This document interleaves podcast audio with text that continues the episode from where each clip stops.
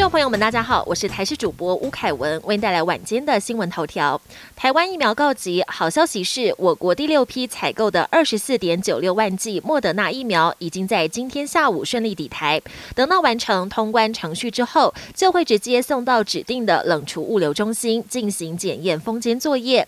未来会连同上周父亲节抵台的九点九六万剂，加上这一批一共将近三十五万剂莫德纳疫苗，预计会保留给要打第一。季还有满十周要打第二季的民众，甚至开放给第一类拥有职业登记的医事人员混打。台博旅游泡泡昨天复航，首发团大部分的旅客都是要到当地去打疫苗。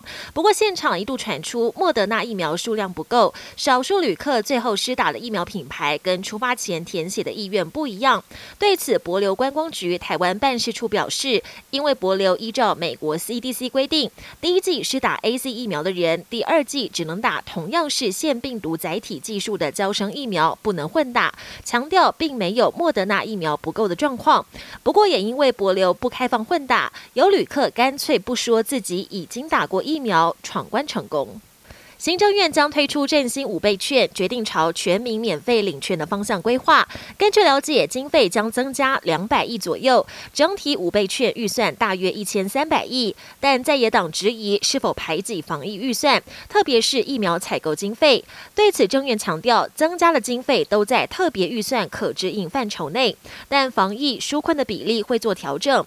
另外，去年使用数位券的人比例很低，这次要冲高使用率，也拟推。推出专属独立条码，让民众可以比照纸本享有加码多重优惠。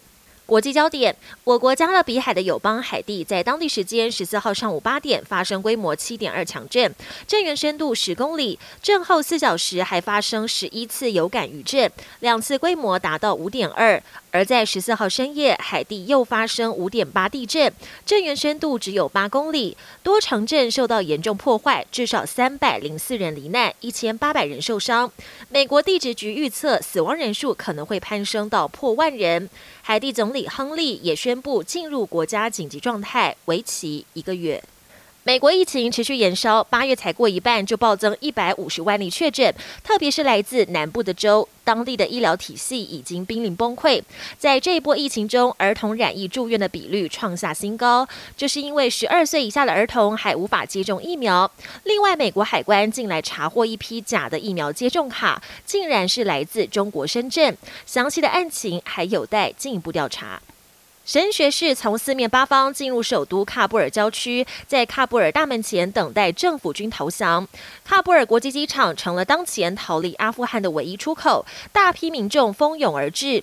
眼看阿富汗政府军兵败如山倒，美国拜登政府也宣布再增派两千名美军，总数达到五千人，协助美方跟部分阿富汗人员撤离。本节新闻由台视新闻制作，感谢您的收听。更多内容请锁定台视各节新闻与台视新闻 YouTube 频道。